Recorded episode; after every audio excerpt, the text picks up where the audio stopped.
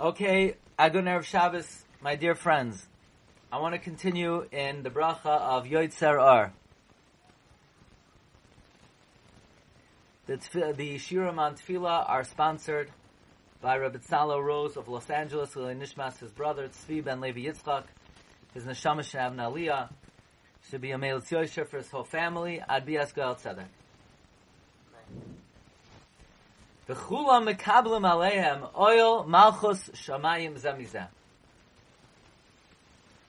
They all accept upon themselves the yoke of heaven from each other. Says Hagoin Hatzadik Rav Avigdor Miller. The Malachim, they fully understand the importance of their song. Because the song of the Malachim is not just a melody, it's this contemplation of knowing Hashem. And therefore, because they understand how important their song is, they don't rush and press to be the first to begin. They wait to receive exhortation zemizeh from each other before approaching this undertaking. They accept willingly. They willingly accept from each other the instruction of caution and inspiration to assume the yoke, the Ol Malchus Shamayim, of searching into the knowledge of Hashem. And the foundation of that is to perceive that all was made by Him and is managed by Him.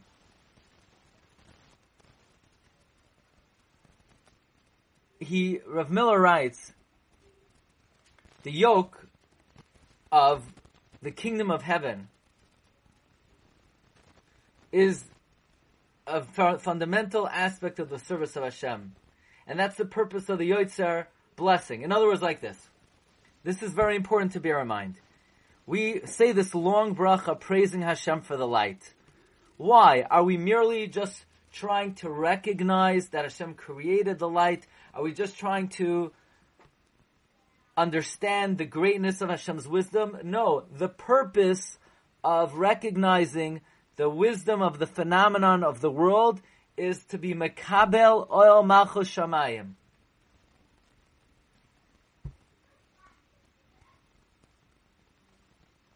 So, the yoke of the kingdom of heaven is the fundamental service of Hashem and is the purpose of Yoitzer. Okay.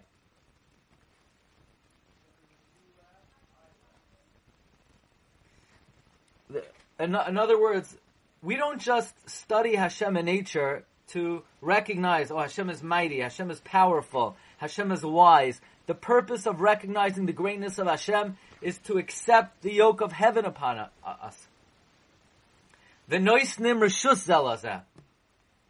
They give permission to each other. They don't act hastily. They don't put themselves forward, but they wait to take counsel from each other. They don't want to begin until the other malach sitting next to them says, okay, yeah, you have permission to start. Now it doesn't say they take permission, they give permission. And this is a very important principle. It shows their consent and their willingness in the work of their associates. Meaning, very often people who are involved in the service of Hashem, Rabbeim, Rabbanim, Rosh Yeshiva, they love to teach, they love to give shir, but they don't want to let someone else, Chas v'sham, compete with them. But wait a second, why not? Are you in it for yourself, or are you in it for the boss? If it's for the master, then the sign of a loyal servant is that the master should have, that everyone should be a loyal servant. A true loyal servant to the master wants all the subjects to be loyal servants. The loyal servant desires the success of the other servants, so the master's service be performed in the best possible man, uh, manner. Lahakdish liyoitzram benachas ruach. To declare the holiness of the Creator with calmness. Why do they make such preparation and they exercise such caution? They do it with calmness. Because their work is the most important in the world the study of the perfection. Holiness means perfection. And why are they motivated to study his perfection? Because he created them.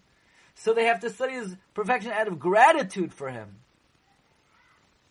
So they stand ready to serve him with all their strength.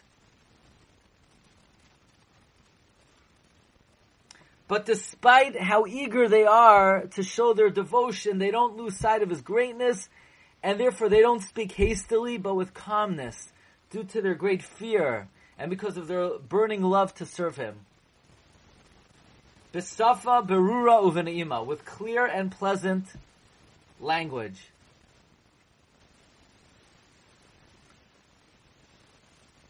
It's interesting. Bisafa verura uvenaima, with clear and pleasant lips. The song of the angels is an exercise in knowledge, and therefore they make their words clear with proper order. They speak a pleasant language, and this is the main thing I wanted to point out today in this brief share on tefillah. Kedusha kulam ke'echad oinim ve'oimrim bi'ira. They sing it as one. No one speaks too soon, too late, louder, lower, they all perform it in fear and in courtesy. Now, oinim means they speak up. So they're doing with, with tremendous sound and intense rapture. V'oimrim, they means they think. It's with expression of thought. So oinim is sound, v'oimrim is thought. Says Rav Miller, from here, from the Malachi Hasharis, we perceive the tremendous manners and derech with which they praise Hashem. Number one, they accept the yoke of heaven not on their own, but from each other.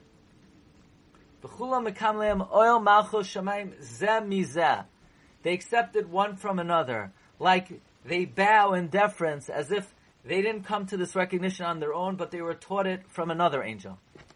And they give permission to each other. They do it with benachas ruach, calmness, bisafa verura, with clear speech, uveneima, with sweetness, kulam ke'echad, in unison.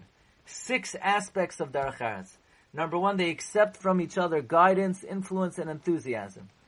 Number two, they don't speak unless their comrades give permission. Number three, they speak gently. Number four, they speak clearly.